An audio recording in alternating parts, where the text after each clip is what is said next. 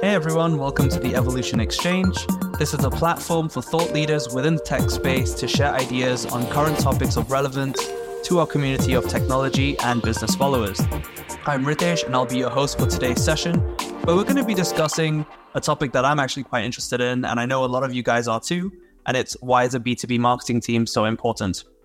We've seen a lot of changes happening in the world of marketing nowadays, and we're going to be discussing a few of those, as well as going a little bit more in depth into the types of projects that your typical team now would actually be wanting to prioritize or look towards working on. Mm-hmm. Joining me for today's discussion is Hariz Maloy. He's the head of marketing for 1B Stories. I'll just let him do his own intro. Take it away. All right, hi guys. Uh, yes, I'm Hariz Maloy. I'm the head of marketing for 1B Stories. Uh, I, I just joined 1B about two and a half months ago. Uh, 1B is a uh, content technology startup. Uh, we we just hit our second anniversary um, just about a few weeks ago as well. And right now we actually have we've just launched our new product called Videofy.ai, helping create uh, reel style videos, literally from a URL to a blog post or a page or from a prompt. Right, so helping brands and publishers create that vertical 60 second uh, format video um, for you to use and grow online and that's uh, pretty much what I do. My previous background includes uh, being in finance for five years. Uh, before this, I was in a property tech uh, company in Singapore as well, and uh, I have uh, training in direct response marketing and running pretty much inbound marketing ads and stuff like that. Okay, cool. Thanks a lot for that. Um, I, I, would really just tell everybody if you are into a lot of video creation or media work, definitely give it a shot take a look at the product. Uh, it's something that I'm also pretty interested in. Uh, my background comes into media and video creation as well. So it's something that I'll definitely look forward to exploring. Um, yeah. now, obviously, the topic today is, you know, why is a B2B marketing team so important? And I guess we don't even have to just delve on, on the team in a smaller level, but the function as a whole, right? Mm-hmm. So just to build up a bit of a foundation for this conversation, right? Let's start off with, I guess, the basic question. Why is a B2B marketing team important? What are, what are your thoughts on that? Yeah, I mean, I think it's important because pretty much every function is important.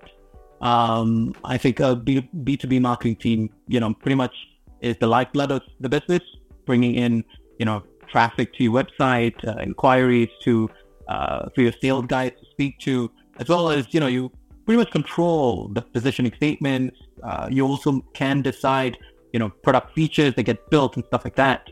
Um, you know, and if you have a really good and established B2B marketing team, you know, you're covering all these different things and pretty much, you know, every single aspect of the business kind, kind of comes out from both sales and marketing, right? So you'll end up developing uh, or releasing product features that customers want because you're the one speaking to the customers all the time. You know what people want. Um, you know, so you're very important because if not, I would say you go in a little bit blind if you if you're just creating what you want as a company instead of listening to customers. And marketers want to listen to customers pretty much most of the time, just behind the sales guy. But they have a different function. They're just very close up, I think. I mean, yeah, that, that, it's exactly what you said as well, right? Um, we have to we have to sit close to clients, to customers, figure them out essentially, and and to some degree we have to do our own research on them as well. Um, especially if we're working with a company that I guess, works on a little bit more of a bespoke product or service as opposed to one that's a little bit more general towards businesses as a whole. Yeah. But um, within this as well, within B2B marketing, the types of projects that we end up running, it would still be a, a pretty varied uh, amount of projects, right? And I guess some yeah. of them would also be similar enough to traditional B2C companies or B2C marketing teams but I guess mm-hmm. the way that we work on these projects would be a little bit different, right? Obviously, dependent on the persona or the audience that we're working with or the type of product or service we're working with. Yeah. So, uh, from from your experience, whether it's with 1B or with other companies as well that you've worked with in the past, what types of projects do you actually run as as a marketing manager or as a head of marketing? Yeah, I think the functions of marketing are vast. You know, you can do pretty much everything from press to you know, copy on the website to inbound, outbound, paid, organic. Um, yeah, you, you touched on all of these different projects, right? Um, now, especially, I'm in the startup, so I ended up, I well, I end up doing majority of it. You know, every single day I'm trying to uh, work on different projects. But I think a really strong and established team, you know, would have um, individual leaders and functions within that. So you have kind of, you know, maybe a head of press, uh, head of corporate messaging, um, somebody that's focused on just paid traffic um, you know, um, and optimizing pages, for example. You have just your A/B testing guy. Uh, so it can be, you know, really specialized, and you can have a marketing team that grows to 10, 15, 20, 25 people. Um, but in a startup right now, I think one person is expected to do everything. Uh, but I think you can probably get away with three really focused guys to uh, do things really, really well. And uh, yeah, so that, that's what we, we're currently doing right now. And I think it's very important to also have leaders uh, and specialists within this because I can understand a lot of marketing folks can feel like they're generalists, you know, especially when you go to school, what you learn is pretty much a little bit of everything. And you end up doing a little bit of everything, you know, in your job. Uh, but I think, you know, having some focus, okay, this is the one thing that I focus on. I'm a conversions guy. I'm just a traffic guy. Um, that is very important as well. And I think as a marketing manager, and if you have people underneath you that, you know, are just starting out executives in this business, you want to make sure that they are developing skills and they can show expertise in those areas for your business. Okay, yeah. No, I, I completely agree with that, especially when, when you touched on, I guess, where, where the learnings come from, right? I think for me, I, I, didn't really learn much in school when it came to marketing. Like it was fully self taught. but I'm, I'm glad I got that experience because, especially when you're working in a, in a B2B environment, the people you're going to learn from a lot of the time would actually be the clients that you work with, right? Because then you actually get on the ground information, first hand information. What do what do your, your clients want, right? Mm-hmm. Obviously, it really depends on the industries that you're working with as well. Everything will be a little bit tailored here and there, right? Yeah. Um, now, obviously, within all these different projects, you're going to end up having to have the right mix of skills or experience, whether it's as a solo marketer or within your team, right? Mm-hmm. What would you say is the important way or, or the best way of being able to work around this, right? What types of skills or experience do you think your projects would need in a B2B space? And how do you ensure that you actually have all of this to fit for the, the technical demands that it brings along? Yeah. I mean, like picking up any new skill or piece of information, I think you have to be definitely reading a lot. Uh, you have to be following, you know, some of the top guys in the business, uh, subscribe to tons of newsletters, you know, attend courses. That some of these courses can be done within a week, right? Some of them are paid, but if you have a company that, uh, you know, investing in you as well, I think definitely, um, you know, you can pick up these skills along the way. I think it's I would say you don't have to come in knowing everything. I think that's definitely something that uh, probably is too much of an expectation. Uh, but I think if you're always, you know, interested to learn, and I would, I like to use this word, obsessed. If you're obsessed about, you know, picking up new skills, you're obsessed about doing your job well, and you know, doing a really good job, and, and like becoming a, a thought leader in that space, for example. If you're obsessed about um, always getting up to date with all the new information or, you know, adding your own commentary to things. That's very important, right? So it's not specifically just the skills you come with, but your willingness to pick them up. And there's tons of resources out there, right? I think like my favorite uh, website, and of course, plenty of uh, guys do this, but digitalmarketer.com is probably like one of the best um, sources of information out there uh, for any marketing team. They have the uh, subscription to HQ Labs, and I think that is, has been one of the biggest investments I've personally people when I was picking up um, skills myself, like about five years ago.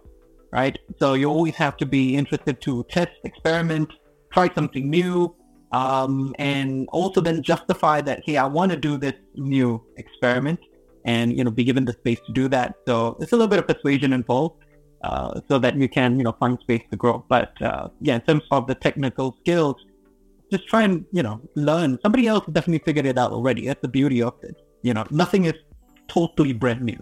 Most yeah. principles in marketing, you know, pretty much started hundreds of years ago. So, um, yeah, I, I, wouldn't think that's uh, very different. I think one thing I want to add here as well that just because you're working in a B2B team, business to business, at the end of the day, your customers are still people, individuals, right? You're talking to, let's say, a, another marketing manager in on the client side or you're talking to a salesperson on that, on that side, or a CEO. You're still trying to convince one person at a time, pretty much. Yeah, really what? Yeah, I, fu- I fully agree with, with, with your thoughts there. I think that's that's definitely the most important thing, especially when we're working in in the type of industry, like for example, with the two of us, especially when you're working in the tech space, everything is so mm-hmm. fast moving. Now, yeah. it doesn't necessarily mean that you need to be, uh, you know, as innovative every every month, every two months, or anything. Like things have things have definitely paced out a little bit more, right? And again, depending on the industry, it might take a little bit longer to find the next new big thing, either for your company or within your industry, or even towards the wider world of marketing. But being able to I guess be able to transition a little bit slowly, work on different projects, try to see where you can improve as an individual, as well as use that same learning to enhance whatever you're working on for your company as well, is always going to be a big thing. And you have to have that willingness, like you said, to actually go out wanting to learn this. Because if you don't, you're, you're just going to be stagnant at the end of the day, right? And I think that's obviously the biggest takeaway for, for anyone, not even just marketing, like as a whole, right? Everything is so fast paced, there's so much knowledge to just be absorbing, right? Just be a sponge yeah. most of the time. I, I also now, think that a lot of that, sorry, one thing I want to say, a lot of the things you learn in marketing also apply in real life. You know, just learning to handle people, handle friends. Um, you know, there's a lot of uh, components of, you know, persuasion in marketing, understanding consumer behavior, understanding yourself, why you do certain things. I think that's, you know, really interesting. So it doesn't even have to be in a business perspective. Yeah. No, yeah, that, that's true. That that's a very fair point actually. But mm-hmm. one thing as well that, that I, I guess I took away, and this is a, a, a pretty, I guess, big topic to some degree for some, which is staffing for your team, right? Mm-hmm. Now, right now, the two of us are working as, as solo marketers for, for our companies, but uh, we've both worked with teams. We we've built teams as well in the past, I shared this on, on, on like my, this experience on my last LinkedIn live that took uh, took place last week, but it also works here a little bit, which is to some degree you definitely need that support. Like you said, maybe a three man team also works quite well. I had I was lucky enough to have a four man team, which which included me as well, but finding the right talents with the right set of skills and also, I guess, to some degree, and it's not necessarily sales when you say hunger, but just the hunger to want to do something uh, it's pretty difficult now. You know, finding yeah. that talent has become so tough, and it ends up making you feel like I think I might be able to just trust myself doing this a little bit more than maybe getting other people uh, involved at times. Yeah. Do you have you have you ever felt similar enough ways like that, or did you have any trouble when it came to staffing for your previous teams as well? I think that that is a challenge, right? Um, you know, a lot of people always say that if you find yourself the smartest guy in the room, uh, you need to leave the room right? So when you try to hire people, you always try to find people smarter than you, and least in certain aspects.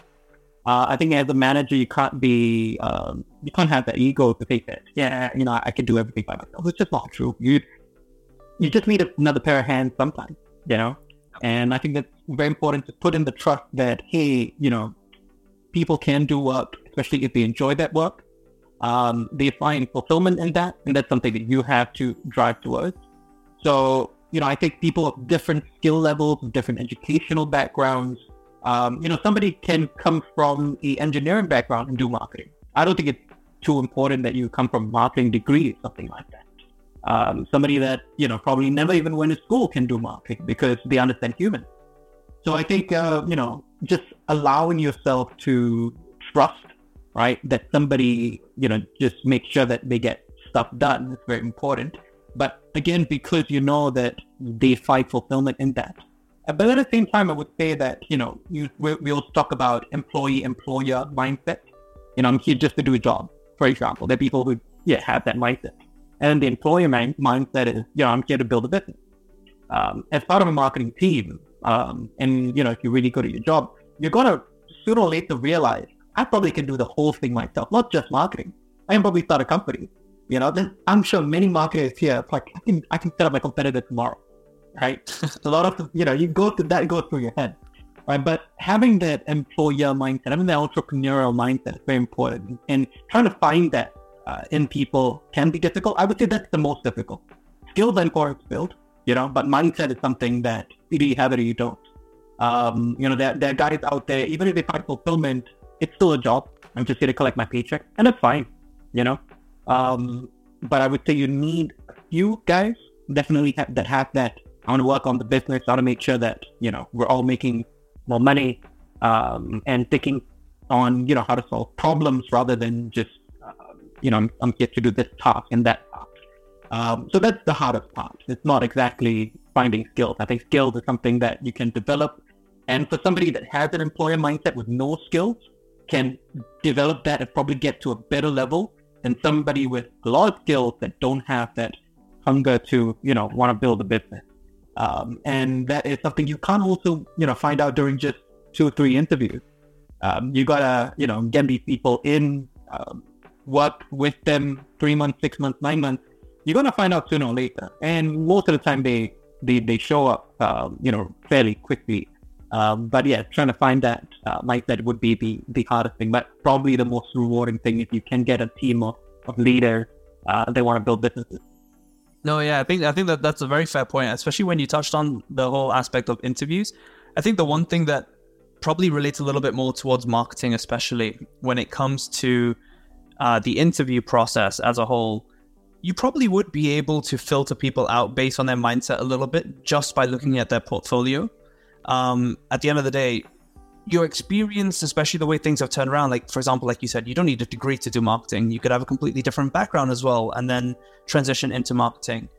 Yeah. If you're if you're in the middle of that transition and you're moving in the first time, okay, it, it's definitely going to be a lot tougher to to to filter that out.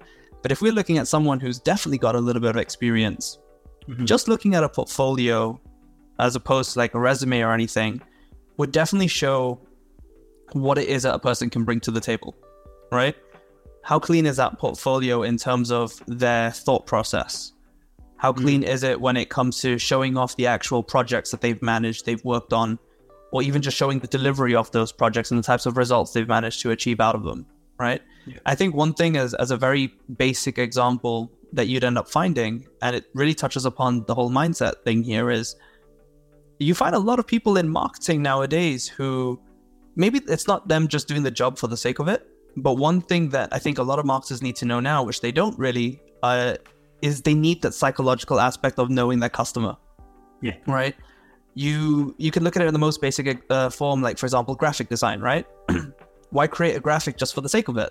What's the purpose behind it? What do you want people to see? What is it that you want to show off? Right. Yeah. And you end up finding that more often than not, you'll have graphics. Yeah, okay, some of them look pretty good, and you know, fair play, you've you've made a good thing there. But if you're trying to convert into something as opposed to just showing something off, or even if it's brand awareness, are you delivering the way that you should be? Right. Yeah. And that really comes into to having that psychological approach, the the mindset to to knowing I know my business, like you said, right? I've got that mm-hmm. entrepreneurial mindset. I know exactly what I want to show off. I, I, know what people need to see to buy my product or my service or partner yeah. with me.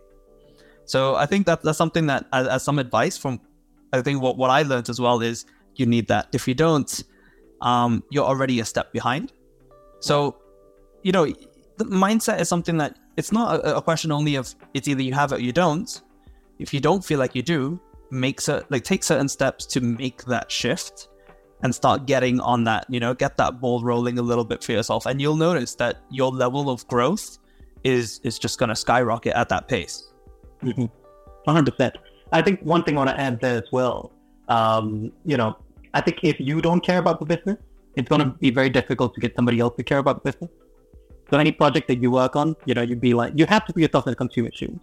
You know, any any you know piece of copy or design that you come up with, you know, what emotions are you triggering? What impulses are you triggering? Yeah, you're, you're trying to convince somebody on an individual level. I think it's very important. If you can't convince yourself, then it's going to be very difficult to convince somebody else. So that's just something I want to add on there. Yeah, I think also let, let's let's try to pivot a little bit. So obviously, what we don't want to just speak about things from an individual standpoint, but if we look at it from a functional standpoint, a marketing function, you need to work towards building relationships, right? In the B2B marketing space, more so than your B2C, right? Mm-hmm. You need to be able to establish a sense of thought leadership. How do these factors contribute to the success of these B2B businesses? Yeah, I think it matters a lot. Um, I, I, wouldn't say that, you know, there's some guys out there that aren't uh, extroverted. They don't want to be on stage. You know, to them, you know, writing a commentary piece about Apple's latest campaign can be a little cringe sometimes. You know, like, who am I to share my thoughts? You know, and that's fair. I think you don't really need to be out there as a marketer to to uh, you know garner that uh, reputation or that attention. I don't think that's too important. Uh, but I think what's more important is for, for somebody in that re- you talk about relationships, right? Every company that you work with, how are you making how you, how are you helping them make more money or save money? I think that's the most important. Uh, every product out there solves a problem, right? And in marketing, it's not just to, trying to convince somebody that hey, I have this cool tool, try it out because it's cool, right? It's because you know you do this, and whatever you're doing today, I can do it 20 times faster, 50 times faster uh, you know, you say, you know, one tenth, you only pay one tenth of the price, whatever that that that the the product does, right? So you're trying to convince somebody on an individual level, and you do that, you know, by making putting interest in the business as well, right? So um, I can't think of you know many examples right now. I'll, I'll just go to use you know one B stories and Videofy, right? So because I'm just a little bit more familiar. So what we do is you know we help create videos from existing um, articles, existing text. So we talk to businesses that have a library of blogs that they've written for the last decade, right? A thousand blog posts over the last decade, of which, you know, 99% of them aren't being read anymore because a little bit outdated. Um, but again, they will never reach any new audience, right? So what we convince somebody is not just turning things into video, it's breathing new life into it. Old work that you already put in, you know, blood, sweat, and tears into, and reaching new audiences. So I'm basically saying you don't have to create anything new ever again.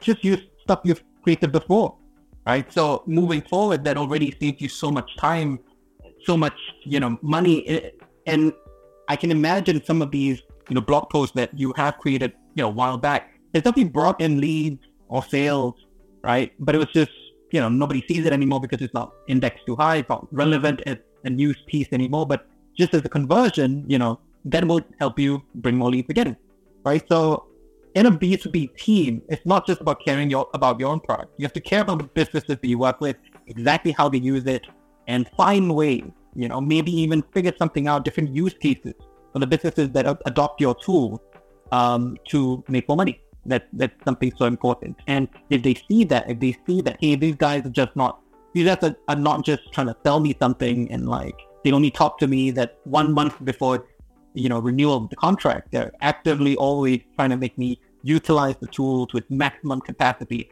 And in the marketing team, it's something you have to think about, not just the sales guys or not just the customer success guys, right?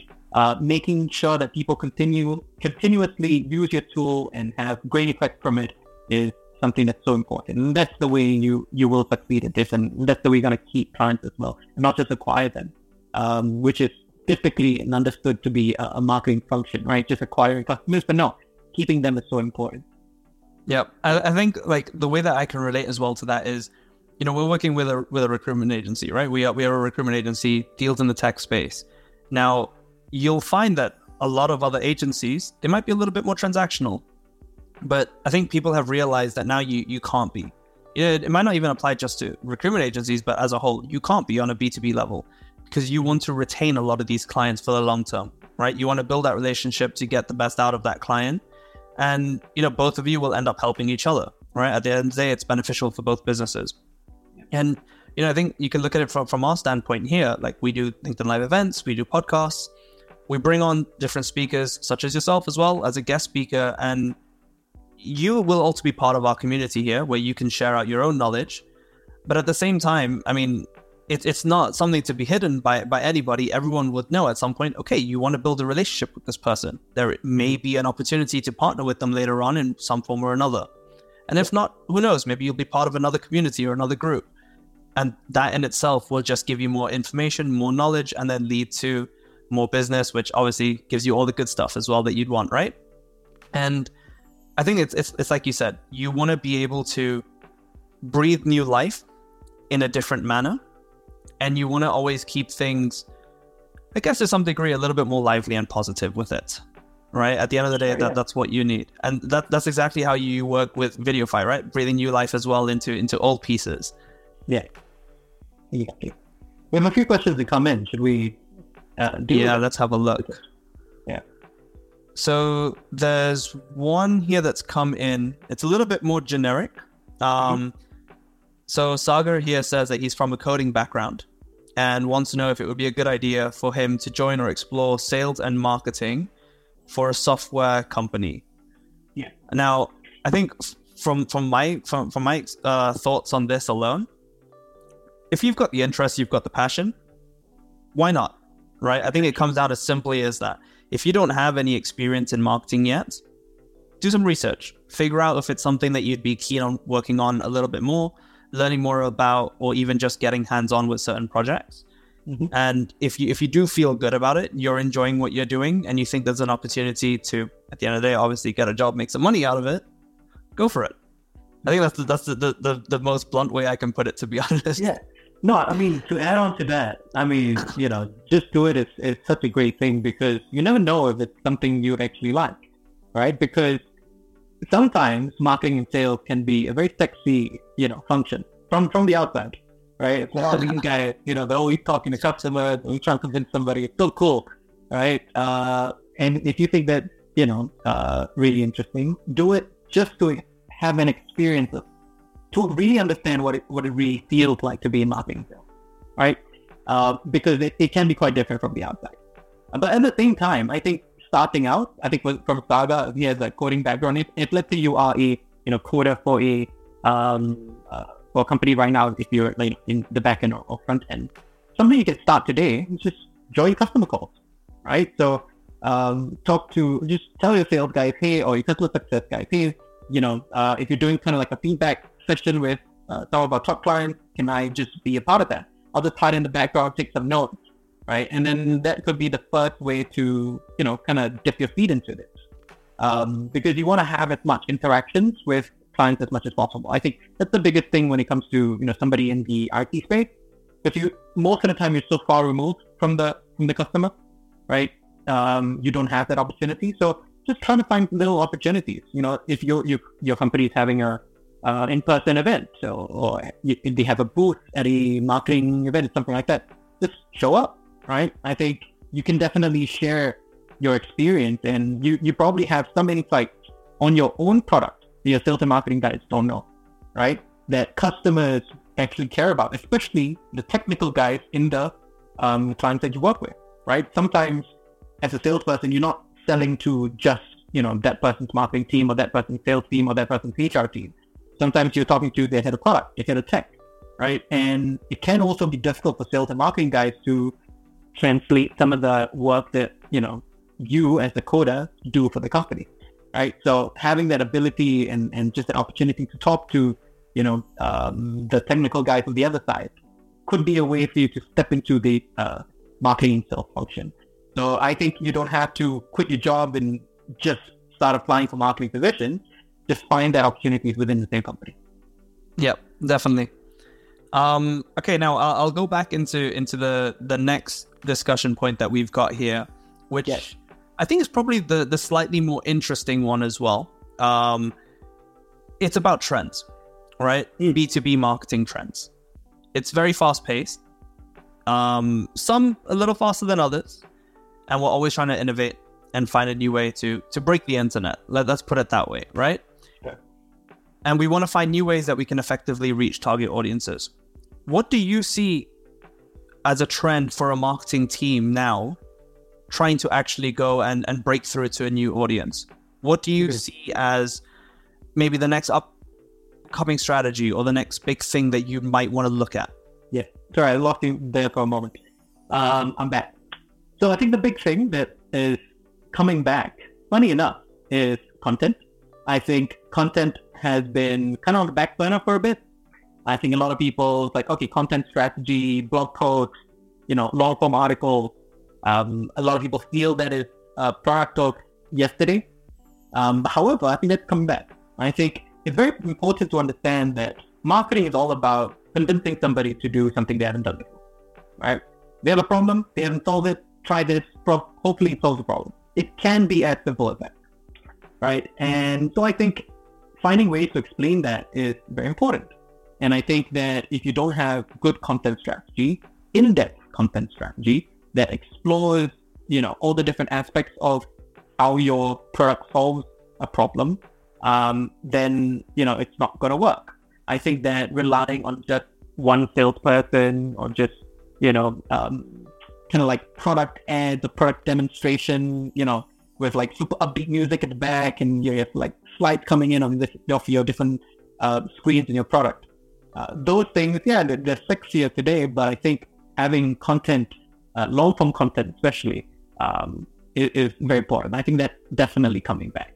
Um, and I think also with AI today, a lot of people can, I mean, you can get a lot of things written with AI today, and some of them are good enough that you can't even recognize that it's written by AI.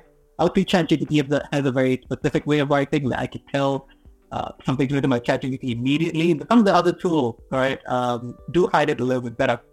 Um, so I think that there's gonna be a reliance on that. So funny enough, the the companies that don't do AI writing would ho- would probably have a comeback again, because then you have a little bit more authentic messaging. Uh, tone of voice is very important.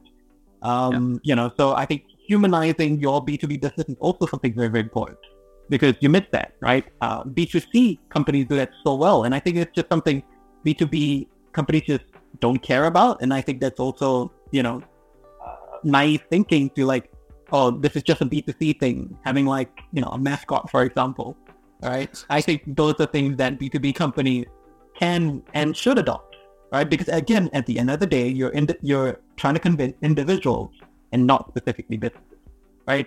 So content that one big thing probably have a going to have a comeback. And I also think that I know it's a little contrary, but you know we're doing short form video, but I think even long, longer form video uh, can probably also do um, very well your business.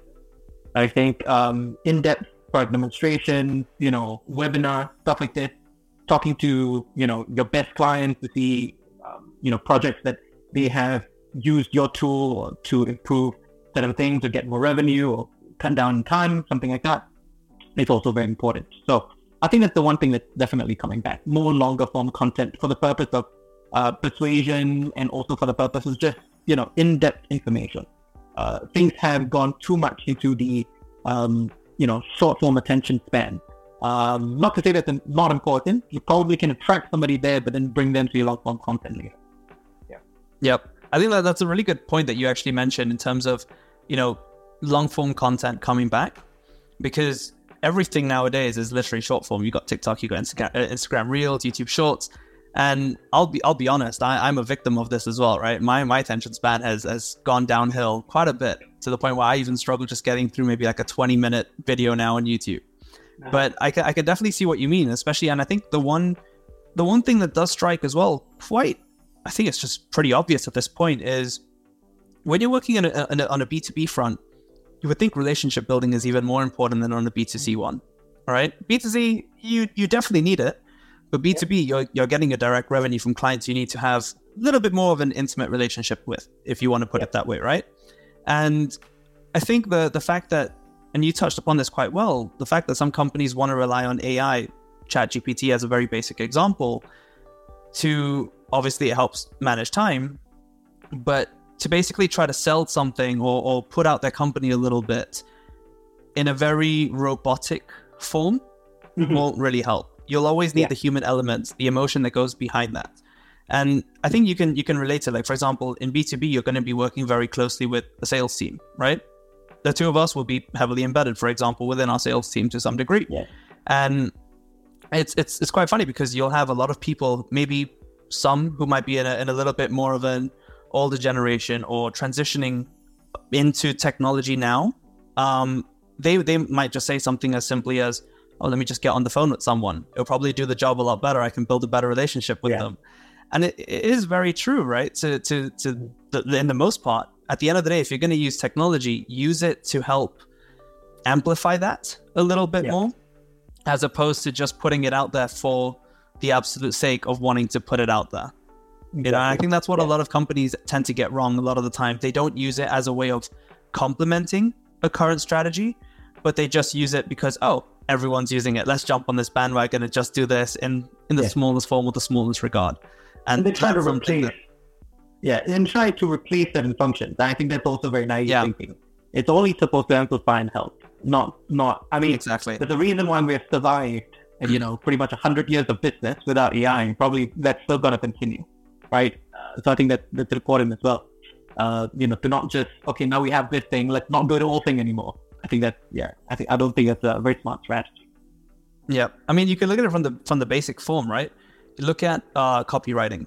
People would say, okay, copywriting is, is definitely going to have layoffs all over the place, and yeah, sure, there probably have been a few, but at the end of the day, you're still going to need someone behind that AI tool to help you project your tone of voice a little bit more, share the company's message the way it should, or even just edit whatever it is that an AI tool has produced for you, right? And if you don't have that, if you're just going to move away from that, I think you're already doing it a little bit wrong. I think that sort of yeah. just shuts down a little bit of that debate on will AI lead to mass layoffs? It yeah. it won't really, and even if it does, I mean, there's been technological advancements across the years, right? Yeah, you end up just exactly. getting new jobs in, or maybe new skill sets you need to adopt. I think that that's the, the the the thing that you need to look at. And for a B2B marketing team, whether it's a big one or a small one, I think executives or leaders within that company need to look at it as I want to implement this, but I need to see exactly what it's going to impact, right? Is it going to give me a little bit more ROI, time management? Is it going to just assist someone? Do I need it? You need to assess that, right? Everyone needs to assess it. Don't just jump into it for the sake of it. Yeah. I think something that um, our clients are doing very well. We, we work with really smart clients as well they adopt our tool, but at the same time, they're not fully replacing them. And, and we encourage them to, hey, still continue what you're doing with your video, you know, creation space. Whatever you're doing, still continue to do that. Try us out for a month and measure the differences in terms of engagement, in terms of speed, you know, versus the traditional way of doing things and a new way of doing things. And you're going to realize that it's not, we're not beating you on every single function we might beat you in terms of efficiency speed just because we can create a lot more videos quickly. But, you know, you still need your, your old team definitely has done stuff very, very well and probably will still beat any AI tool out there in certain aspects. So it's merging the two that's very, very important. And, and that's with every technology, it's not just AI. You know, finding a good balance in between. Yeah. No, yeah, definitely. And I agree. Um, by the way, I do see a lot of questions coming in. Just yeah. to let you guys know, we will go through this uh, towards the end of the discussion. So if you do have any more questions, just keep putting them in now.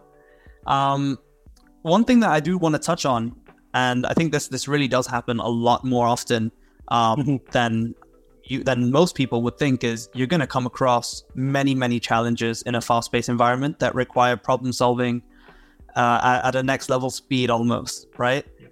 What are some of the types of challenges that you faced? Um, you know, uh, let's look at it from, I guess, a little bit more of a technical standpoint here, mm-hmm. on a marketing technical uh, marketing standpoint. What challenges were they? How did you address them? And what learnings did you take away from this? Yeah, um, I would definitely, you know, look at this specifically where I am right now. So, as I mentioned, for anybody that uh, are just tuning in recently, so I, am in a startup. One be sorry, startup. We're only two years old. Uh, but in fact, the product that we created, Videofy, that's even newer. That's only a few months old, right?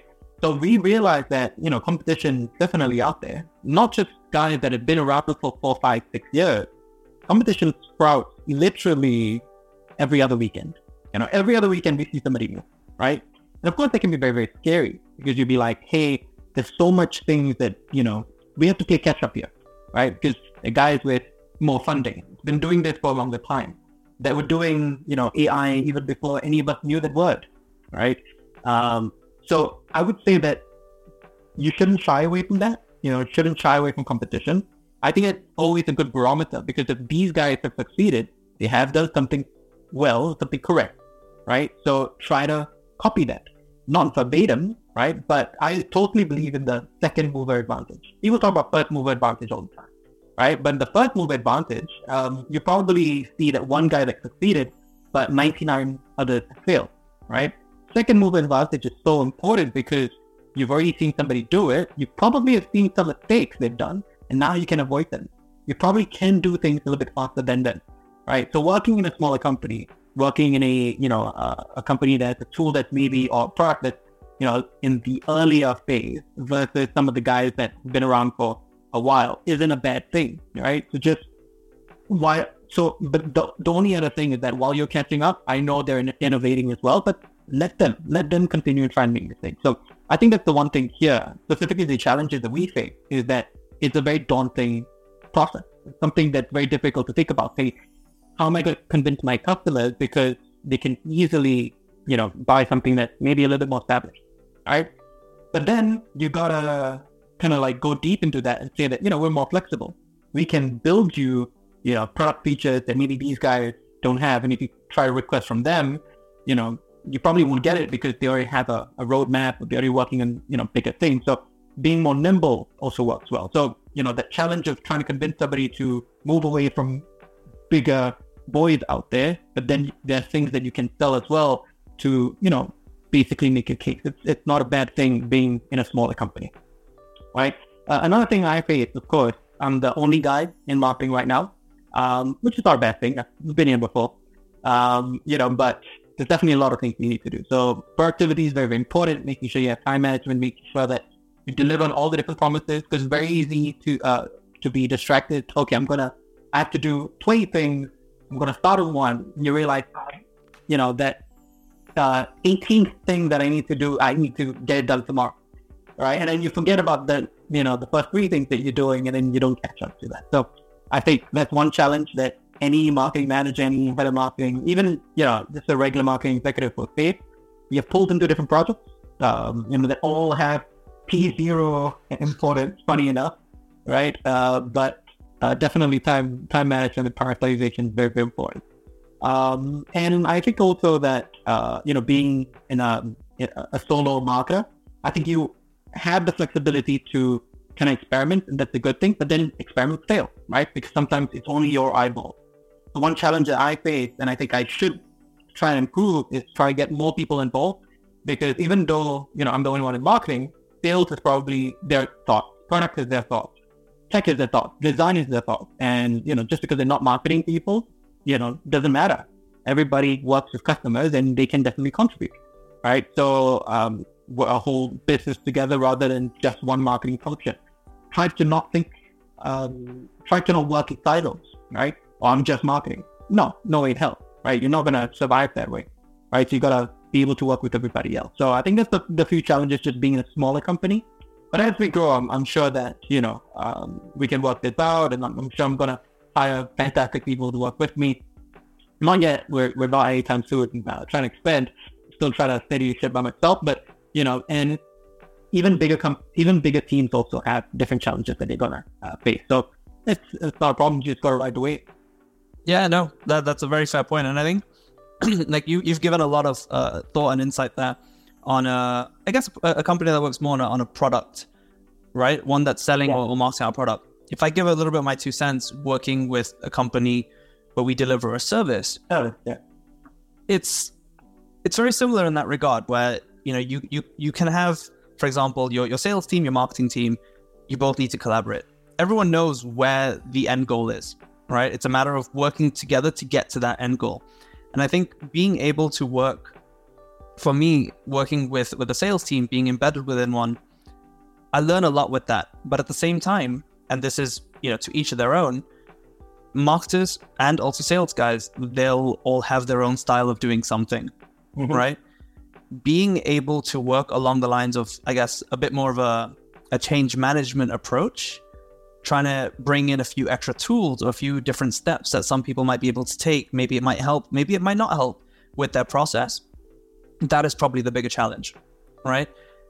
Some people might be rigid to something, but at the end of the day, you might have to go hands in yourself and show them, you know, this works. It might not yeah. work for you, but give it a shot. You never know. If you if you don't try, you you'll never know, right? Yeah. Um, and at the end of the day, I think that that's one thing that I've managed to do here is we've all started working a lot more collaboratively. Yes, it took some time, and that's that's a very normal challenge to face in in any company, especially as a solo marketer when you're juggling a lot of different projects. But you do reap the rewards in in some form or another. It might not be in the most direct way, but an indirect win is still a win at the end of the day, right? Yeah. And that's my that's my biggest takeaway when it comes to working within a sales team and I think, to be honest, one thing with me that I've really liked about it is because I've come, I come from a sales background personally, right? And then I, I transitioned over into marketing. I'm always still going to struggle when it comes to speaking to some clients, even as a marketer. It, it's definitely going to happen because I have, I, I don't have the knowledge that the sales guys might have, right? But I can pick it up. The whole mm-hmm. challenge here is picking up some of the knowledge. Because sometimes some clients will go into some depth and you're just like whoa hold up. I, I need to i need to figure something out. I need to pace yeah. out a little bit more. Um, but at the end of the day it's an enjoyment that comes with it right? If you're enjoying whatever you're doing even if you're getting a challenge out of it even if you fail out of it i think that's something to take away still right? You know what you're doing. You know that if you're enjoying it you still want to find what works. You want to beat that challenge. You want to overcome yeah. it. Yeah. I think also now, celebrating wins and successes. And and I think also giving yourself a little bit of credit as well. I think yeah. a lot of times when you work in teams, uh, you lose a lot of it. Well, it's a team effort. Well, yeah, hundred percent, it's a team effort. But you know, you gotta be able to be, you know, patting yourself on the back and be like, you know, this was actually my idea. Not in a way that I'm trying to, you know, overrule everybody, but finding and, and then also think, hey, but you know, James, that was something great you did, or Ritesh, that was something great you did. Yeah. Right. So I think also celebrating team wins, but also individual wins is very, very important.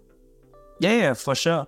I think one one thing as well when you're working as a solo marketer is like you said, time management. And you might be working against the clock a lot of the time, right? Especially if you're juggling a few projects. Being able to organize through all of that, it doesn't necessarily mean that some of the work you're doing is difficult. It might not be difficult as such, but managing that time, oh man, yeah. is that a pain? Like it, yeah. some some things are just tedious, right? But that's just how it is. That's just how it is. Um, and I think that's probably one of the hardest challenges for any solo marketer. And I'm pretty sure whoever's out there right now as a solo marketer would probably be laughing at that same thought. Yeah. You haven't, I mean, the thing is, work is endless as well, right? The 20 tasks that you had at the start of the week, even if you complete all of them, there's probably 20 more next week. Somehow. Yep. Right? and the work never ends. And I think that's a good thing as well. In, in marketing, the work never ends because there's always something you can improve. There's always new ideas coming out you know, um, and it can be small things, it can be really, really big things. And I think all of it deserve equal attention and, and the attention part of the hard thing. Like you mentioned, some, some work is not difficult, but it just takes hours, right? And then finding, you know, okay, I have a, a difficult task and I need to pick up, you know, I need to, you know, figure it out first. Versus something I know I need, I can do, but it just takes more time. How do you decide between two of them? I think that's the hard part. Um, I think working in teams would definitely help. Um, having guys that can be like, you know, be that thing I can take over, you know, let me be in charge of that um, very, very important. Uh, but as solo marketers, you know, I think your scheduling, your, your time management has to be really top tier. Um, you got to figure that out. I, and I, I don't think it's a one size fits all as well. Not everybody needs a journal to write things down. Not everybody works that way. I pretty much don't write anything down myself. Um, some people find it insane, but I mean, I have it all in my head. I know how to do it. I just choose different days to do them. Yeah. Yeah, no, I, I agree. Like everything is on my phone for me as well. All my notes, everything is there. Like I've, I've stopped writing things down to the point where now I just feel like it's a bit of a chore, to be honest. Yeah, exactly. Now, obviously, I want to I want to switch into this a little bit more because we've spoken a lot about projects delivery. Um, you know, our own thoughts working as a solo marketer or within a B two B marketing team. But what I want to go into next before we get into the few of the final questions and thoughts would be, you know, when you look at the different projects you've worked on and how you've delivered them, I think this probably applies to you quite well now as well. You've moved into a role as a head of marketing with 1B Stories. Taking all your learnings, what would you have done differently? Ooh, wow, that's difficult. I think that, you know, um, most of the time, most marketers, especially, uh, you know, everybody has somebody above them to to report to. the CEO, it's you know the chief marketing officer, somebody else, right? I think it's the hardest thing, or, or I would say the thing that you probably have to improve on. I think everybody can can have um, improvements here. Is always trying to convince somebody else that you did a good job, right? Uh, and I think there's you can go deeper into this, right? So of course, on let's say for example, you did a lead generation campaign for a new idea, you know, um, over the last two months, for example. So it can be as simple as, okay, we spent a thousand dollars, you know, we got a thousand clicks to the website, we got a hundred leads, of which 50 came converting customers, and we spent a thousand, we made five thousand dollars, right? It can be as simple as that, right? And on the surface, yeah, okay, that's a good job. But, you know, to tell management, okay, this is exactly what we did, you know, to what degree, these are the new things that we picked up. This is the reason why this thing succeeded, right, is so important. Not because to, you know, uh, again, it's not an ego thing. It's not to convince somebody that, it's not to, you know, blow smoke up your butt.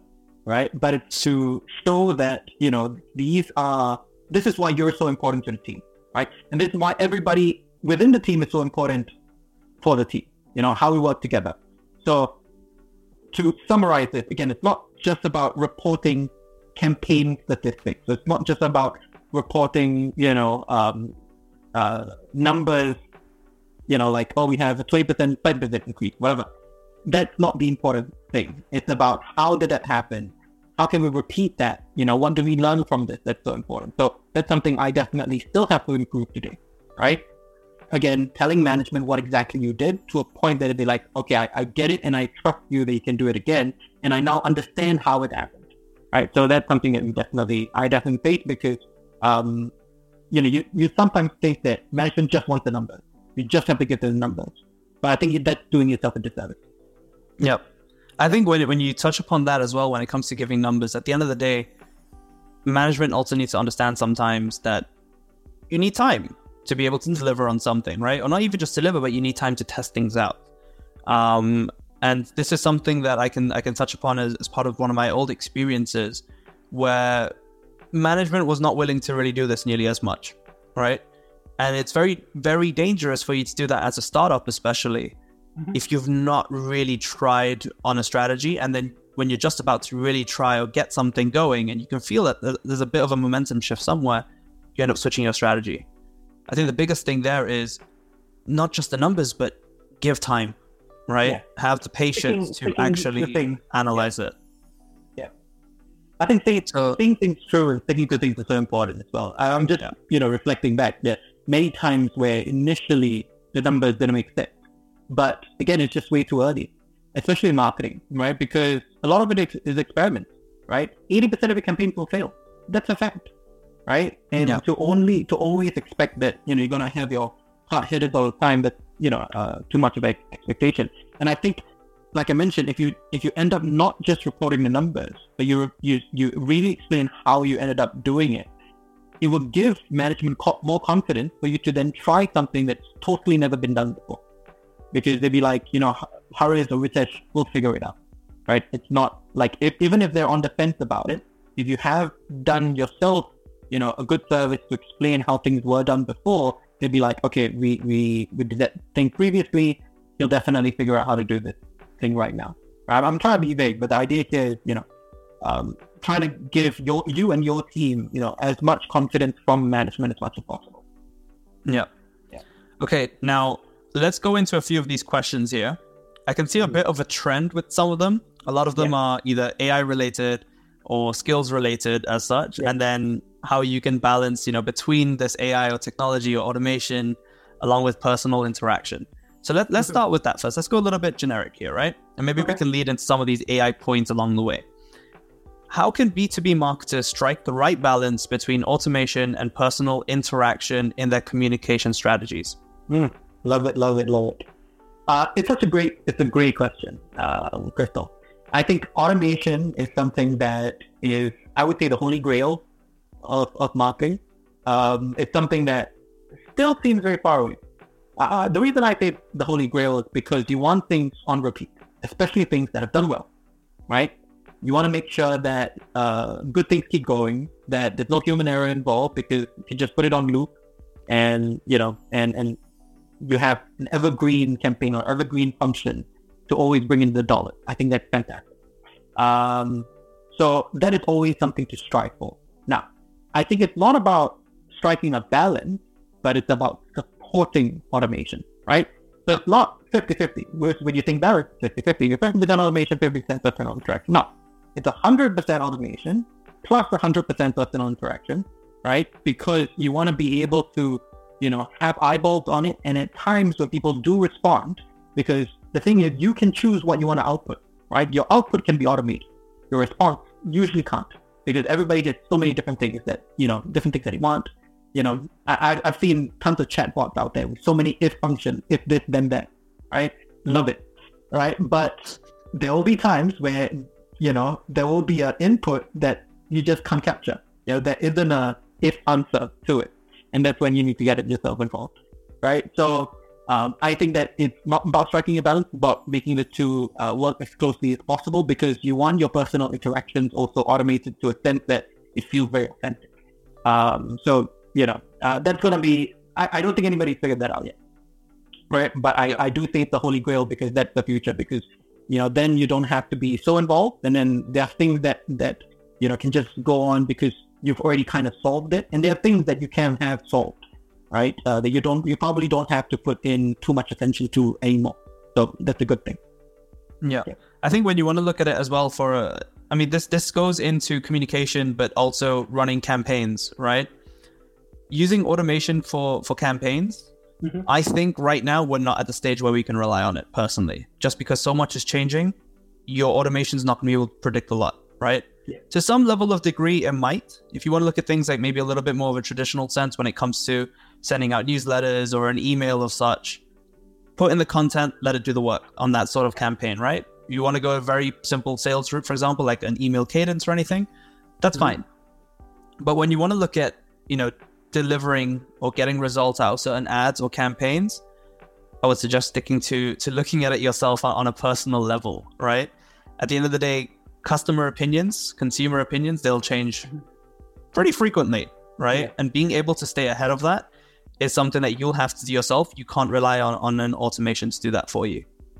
I also think that creativity cannot be automated, you know, but, you know, a lot of the output in terms of like administrative stuff, of course, can. You can definitely automate that. Uh, and talking about campaigns, especially for paid ads, you can automate a lot of rules. You know, rule set that, you know, after hitting a thousand impressions, if your ad doesn't have at least a 1% CTR, set it up. These things that you can automate and put yep. in, especially if you already have certain benchmarks that uh, that have you know very strict guidelines. This is good. This is bad. Right. Uh, but that's that's one fear as well because sometimes you know uh, you may turn off a campaign a little bit too soon. You know that could have done better later, and you never know.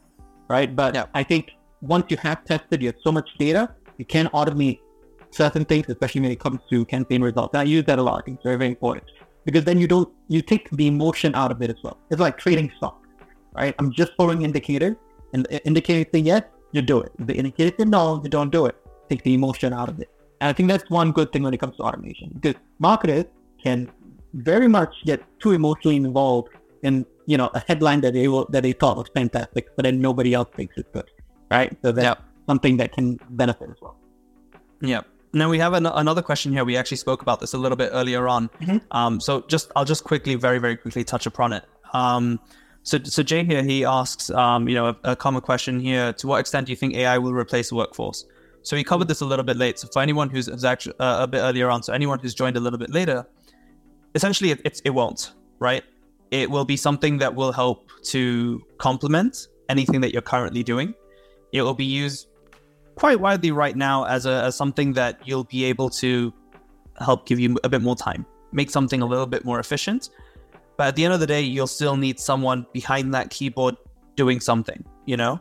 Um, to what extent can it replace the workforce in, in other various areas? Right now, you're seeing it mainly for copywriting and you're seeing it for customer service. But again, mm-hmm. customer service, like you said as well earlier on, right? You're definitely going to have a lot of people who are going to ask ridiculous questions or random questions that you probably would not have expected. You're going to need someone on the other side of that. So again, it won't it won't replace anybody as such. I think people, if anything, need to look at it as what do I need to do to maybe keep up a little bit with with whatever change there is, right? How can I bring this in as part of my own toolkit or my own skill set? Can I use it to enhance what I'm doing now, or can I use it, for example, like what we just covered with automation, to just do something for me and I don't have to worry too much about it? Obviously, a little bit more on the operational standpoint here. Anything yeah, that's creative, you still need you still need your own input, right? Human elements and human emotions still still need to run from from you as an individual. Mm-hmm. Now we've got one more question here, and oh. and then we'll probably have to end it because we are running a little short on time here. Yeah. But I think one one thing, and we can tie this into the last question actually. So Audrey already asked as well. Um, you know, what is the biggest challenge that we've actually faced in our marketing career? You know, what have mm-hmm. we learned from this experience? So I think what we'll tie it in with as well is advice that we can give for anybody who's in the space or looking to transition in or join the space as, as someone new as a graduate. Um, the biggest challenge for me so far has been managing time, to be honest, um, with the different projects that we end up working on. And I think to some degree, um, because of the amount of time that we need to use to, to juggle different tasks, being able to learn outside of the scope of what you're actually doing is probably another challenge for me. For me, I've got two years worth of experience now. And obviously, with two years, I definitely want to start looking at a few different things to explore a few different tools or skills that I can pick up. I think that's probably the biggest thing. But what have I learned from it? Um, as a solo marketer, I'm honestly really, really trying to leverage on technology to help me out to save some of that time. Absolutely. I think that's the, honestly as, as simple as it is. That's literally it. Trying to learn how I can save myself more time so I can work on other things that can provide more value or add more value to the business and even myself as an individual. Really. Yeah, I think the one thing I would add here, uh, kind of a bit of a flip, is actually burnout. Right. So I think that's something that a lot of people don't talk about. Um, there's a lot of pressure on marketing teams in any organization, pretty much. Um, the biggest one is the smallest one because pretty much you decide whether or not the company has enough money to pay everybody next month, usually, right? Uh, because you got to bring in the customers. So um, burnout is a big thing, both in terms of just doing too much and also mental burnout because of the expectation of, you know, just how much weight is on the shoulders when it comes to, you know, um, all the different things in the company that relies on you, right? Because there's no marketing, there's nobody for sales to talk to, there's no revenue. If there's no marketing, product creates a great product, nobody sees it, you know, then that time was wasted. Um, so there's a lot of that expectation, right? So that is something that is going to be very difficult to explain how to avoid, honestly. Everybody experiences burnout very, very differently. Um, but I think mental health is something that very important for anybody to really um, put some eye on, right? Because you want to make sure that you, because if, if you don't listen to your body, you know, your body is just to do it anyway, right? So if you're, if there are already signs of that you need to take things slow and you don't, you're to shut down, right? Whether you like it or not, right? So I think burnout is something that has been a very big challenge, especially I think after my fifth year in my second company was definitely a big thing for me just before my fifth year. And uh, which the solution of that was actually just, just change my whole uh, industry. That was personally just what happened to me. But um, that is something everybody will have to kind of like weave their way around. So uh, don't be afraid to ask for help. Don't be afraid to, you know, lighten your workload, get somebody else to take something off, you know, from you if you feel that that's too much. And at the same time, speak to management, speak to HR about, you know, maybe the different expectations, or if you think that too high of an expectation on you, so that uh, we can work together. Because I rather you be here, right, than not here at all, right? Uh, in a sense of work, not being dead. Just saying that, you know, you're here to work, rather you know, I lose you right? In a sense of, you know, you get so burnt out, you have to quit, something like that. So yeah, just just uh, have that always at the top of your mind. Yeah, take Yep. care of yourself. I think the first the first thing that I'll that I'll do now is I'll go and ask for some extra help. Then ask I'll ask my boss to hire someone. Perfect. Let's do it. okay, so uh, thank you for all the questions, guys, and uh, for staying along with us throughout this entire session. Uh, Hariz, thank you a lot as well uh, for sharing your insights and knowledge. We actually have run over time a little bit, so yeah, we are we are out of time here for today. This could easily transition into another three, four different topics, a few hours worth, but we'll leave it um, here for today. I hope you guys learned a little bit more as to you know what it is that you know people within a marketing team actually work on, like what types of projects we do, as well as why a marketing team just generally is, so important, especially for a B2B space. Um, again, thank you to all the audience for interacting with us. And we hope to see you next time when we either put out another podcast or we have another live event. Thanks a lot. Thanks everybody. Ciao.